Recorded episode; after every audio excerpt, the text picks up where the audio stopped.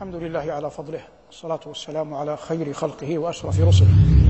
وبعد ما زلنا برحمة الله عز وجل وفضله نتفيو كتاب ربنا جل وعلا في تدارسه والاطلاع على ما فيه والعلم بآياته وعظاته. ودرس المساء هذا إن شاء الله تعالى عنوانه البحرين. وقد ورد هذا اللفظ الكريم في القرآن العظيم كثيرا. بعضه تحدثنا عنه في درس العام الماضي وما قبله. وهو قول الله عز وجل وهو الذي مرج البحرين هذا عذب فرات وهذا ملح وجاج تكلمت عنها وأنا أتحدث عن الأضداد. لكن نتحدث الآن هنا عن لفظ البحرين في آيتين. آية الكهف وآية الرحمن. آية الكهف قال الله عز وجل وإذ قال موسى لفتاه لا أبرح حتى أبلغ مجمع البحرين أو أمضي حقبا حقب مفردها حقبة. والعلماء اختلفوا في تحديدها. بعضهم يقول عام وبعضهم يقول إنها مبهمة لا تحدد. وبعضهم يقول هذا الراجح أن الحقبة ثمانين عاما. الآية تبين عزم موسى على أن يلقى العبد الصالح. وماذا يقول؟ عليه السلام يقول كما أخبر الله عنه قال لا أبرح يعني لا أنفك. حتى قال وإذ قال موسى لفتاه لا أبرح حتى أبلغ مجمع البحرين لأن الله وعده مجمع البحرين.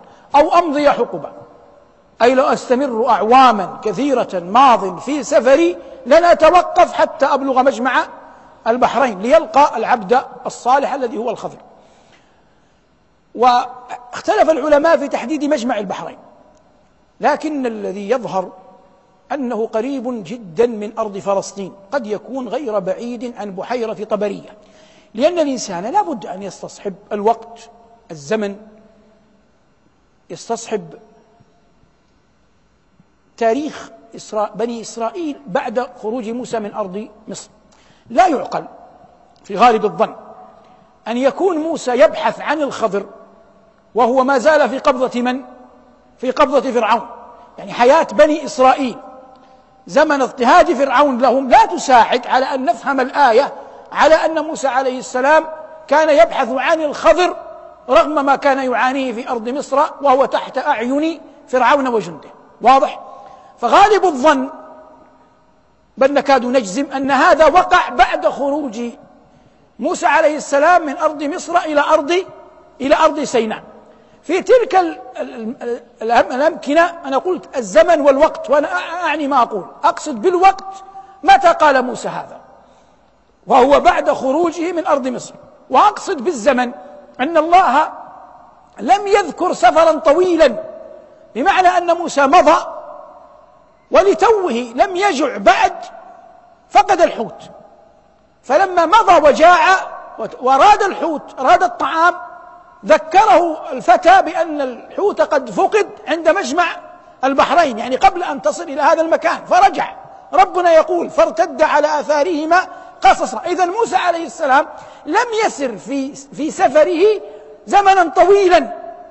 فعندما نعلم أن موسى عليه السلام لم يسر في في سفره زمنا طويلا عرفنا أن المنطقة المراد الحديث عنها بأنها مجمع البحرين ليست بعيدة عن صحراء سيناء. ليست بعيدة عن صحراء سيناء. لا بد من إعمال العقل في النقل. لا بد من إعمال العقل في في النقل. حتى يتضح الأمور وحتى لا يقال في كلام الله عز وجل ما ليس من مراد الله.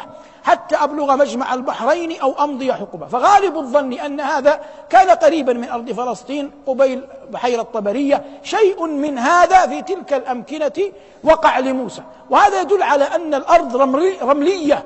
لأن الله عز وجل قال فارتد على آثارهما قصصا. أي أن الآثار ما زالت باقية في في الأرض. وهذا لا يتأتى إلا في أراض ليس كل أرض تبقي على تبقي على الأثر. ليس كل أرض تبقي على على الأثر. وأتجاوز الآية لأن المقصود الحديث عن البحرين. لكن العرب في ثقافتها في أقوالها تعبر بالبحر عن الشيء العظيم عن الشيء العظيم الأول يقول هو البحر من أي النواحي أتيته فلجته المعروف والجود ساحله ويقصد بها عظيم كرمه. وفي ثمة بيت يقوله الفرزدق في رده على جرير. وكان الأخطل وهو نصرانيا من بكر بن وائل قد أعان الفرزدق على من؟ على جرير. فلما هجى جرير للفرزدق قال له الفرزدق يرد على جرير وينتصر لل للأخطل. قال بيتا يعني أعتذر لأسماعكم لكن البيت يقول ما ضر تغلب وائل أهجوتها وقال كلمة حين تناطح البحران. ما ضر تغلب وائل أهجوتها وقال كلمة حين تناطح البحران. يقصد عندما يلتقي البحران شيء عظيم فلو جاء أحد يلحق أذى بهذا المكان لن يصنع ماذا؟ لن يصنع شيئا. لن يكدره لن يغيره. واضح؟ لن يكدره لن يغيره. هذا الحديث عن البحر. ربنا عز وجل يقول في سورة الرحمن مرج البحرين يلتقيان. بينهما أي البحرين برزخ لا يبغيان. فبأي آلاء ربكما تكذبان يخرج منهما اللؤلؤ والمرجان. اللؤلؤ معروف والمرجان يقولون إنه حيوان بحر.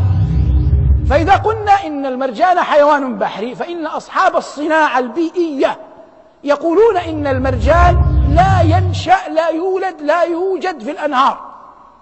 لا يوجد في ماذا؟ في الأنهار. فإذا قلنا إنه لا يوجد في الأنهار يصبح قول الله عز وجل مرج البحرين لا يلتقيان لا يتحدث عن عن بحر عذب وبحر ملح. لا يتحدث عن بحر ملح وبحر وبحر ماذا؟ ملح. ملح يعني مالح لكن الفصحى ملح إذا كان أصله مالح. إذا ما قذفت فيه ملح يسمى مالح. أما ما كان ملحا بطبعه ما يقال عنه مالح. يقال بحر ملح. الله جل وعلا يقول هذا عذب فرات وهذا ملح. ملح أجاج يعني بحر ملح. فقول الله عز وجل مرج البحرين يلتقيان. يظهر أنه يتحدث عن بحر واحد عن بحر واحد. لكن البرزخ الذي فيه غير مرئي غير مرئي غير مرئي. وأصحاب الصناعة الجيولوجية المعاصرة ومنهم أكابر مسلمون موثوقون مثل الأستاذ الدكتور الشيخ زغلول النجار وفقه الله. له في هذا كلام جيد. ورد الكلم إلى أهل الاختصاص مما ينبغي على العالم أن يتحراه ويقول به. فهو في ظاهر كلامه وفقه الله يقول إن الآية لا تتحدث عن آية عن عن مال عن ملح وعن وعن حلو. لأن المرجان لا لا يكون في الأنهار. لأن المرجان لا يكون في الأنهار. السابقون الأولون الذين يعلمون أن المرجان لا يقع في الأنهار يقولون الآية تجري مجرى التغليب مجرى التغليب. والتغليب موجود في لغة العرب. لا نستطيع أن ننكره. فيكون لكلام الأولين وجها. قالوا إن الله يقول يخرج منهما يعني يخرج من أحدهما. لكن الآية ذكرت على باب التغليب كما قال الله عز وجل كما أخرج أبويكم وليس لنا إلا أب واحد وهم حواء لكن للتغليب سماهما الله أبوان واضح؟ أو أبوين. قال الله عز وجل مرج البحرين يلتقيان بينهما برزخ البرزخ الفاصل. أي شيء اثنان بينهما فاصل يسمى الفاصل بينهما برزخ وهذا كثير. فحياة القبور فاصل ما بين الدنيا وال والآخرة. هذا بنص ماذا؟ بنص القرآن. أين؟ أين؟ ومن ورائهم برزخ إلى يوم يبعثون. ومن ورائهم برزخ إلى يوم يبعثون. والناس مغيبون حياة البرزخ هذه. وحتى عندما يتحدثون يتحدثون عن الآخرة تلقائيا. وقد صح عنه صلى الله عليه وسلم أنه شهد جنازة رجل من الأنصار والقبر لم يحفر بعد. فقال صلى الله عليه وسلم لمن يحفر القبر. وهذا من أعظم الأحاديث في نفسي اثرا جعله الله كذلك في نفسك. فقال صلى الله عليه وسلم لمن يحفر القبر وسع منها هنا من من من رأسه وسع منها هنا من رجليه. لربما له عذق في قبره من الجنة. فالنبي صلى الله عليه وسلم يأمر من يحفر القبر وهو واقف على رأسه وهذا الذي واقف ليس عالم تقول اجتهد فأصاب فأخطأ. هذا لا ينطق عن الهوى الصادق المصدوق. فيقول لمن يحفر وسع وسع من قبل الرأس. ثم حفر وسع هذا حفر قال وسع من قبل الرجلين. لعل له عذق في هذا من الجنة. إذا هذه القبور لا يدري أحد ما يكون لأهلها فيها وكل أحد أدرى بنفسه والعاقل جعلنا الله وإياكم منهم من يتخذ لنفسه عند الله وديعة يراها في قبره قبل مبعثه يراها في قبره قبل مبعثه وقد دلت السنة إجمالا على أن ثلاث في هذا تنفع. الصلاة والقرآن والصدقة. القرآن والصلاة والصدقة. قد يوجد غيرها لكن هذا الذي استحضره الآن. فهذا إذا أذن الله وقبل وله المنة والفضل أعظم ما ينفع الإنسان من في قبره.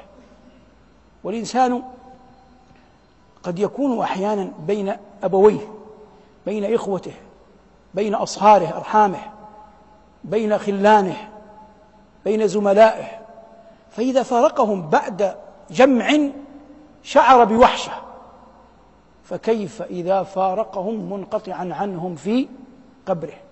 لن يؤنسه إلا ما يمن الله عليه به في قبره من الرحمة.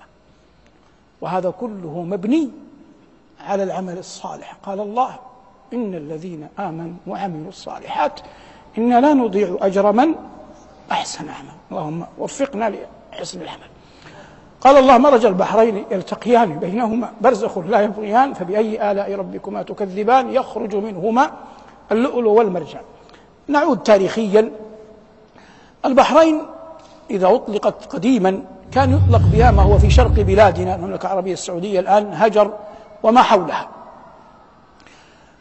وكانت في زمن النبوة يحكمها رجل يقال له المنذر ابن ساوى من قبل كسرى ملك فارس.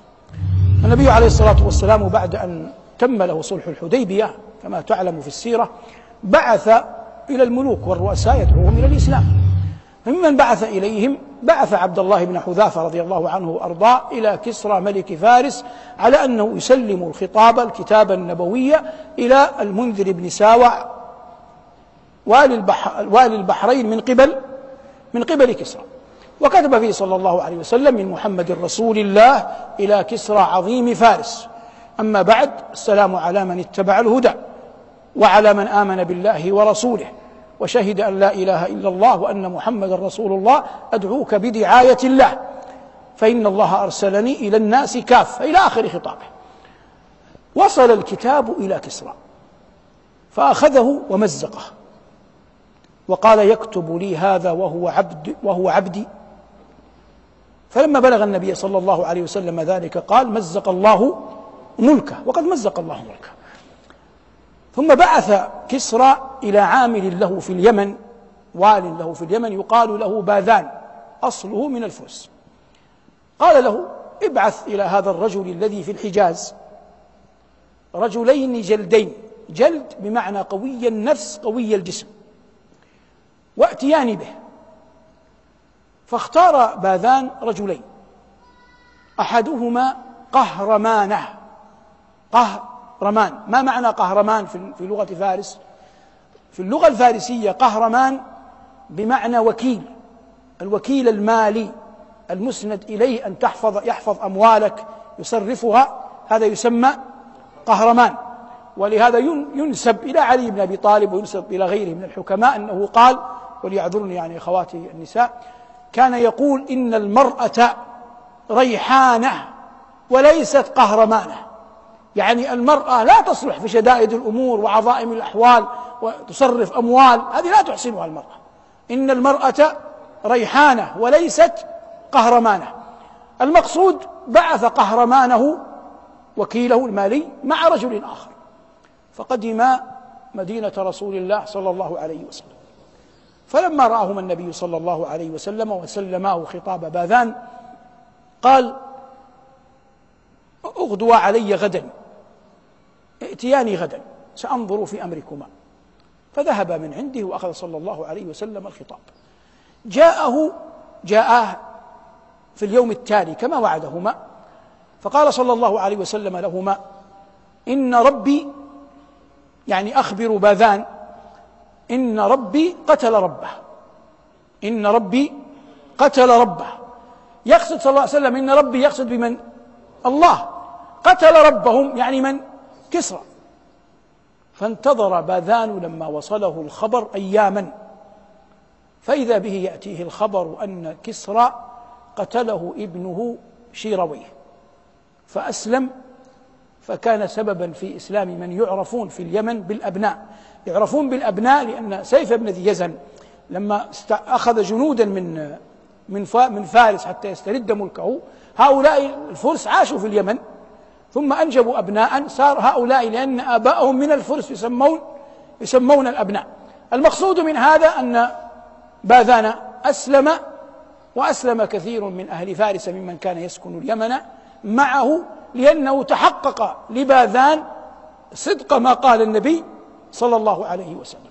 وأما كسرى فقد مزق الله ملكه بدعوة النبي صلى الله عليه وسلم له. بقينا في البحرين في اللغة. بقينا في البحرين في في اللغة. النسبة إلى بحرين يقال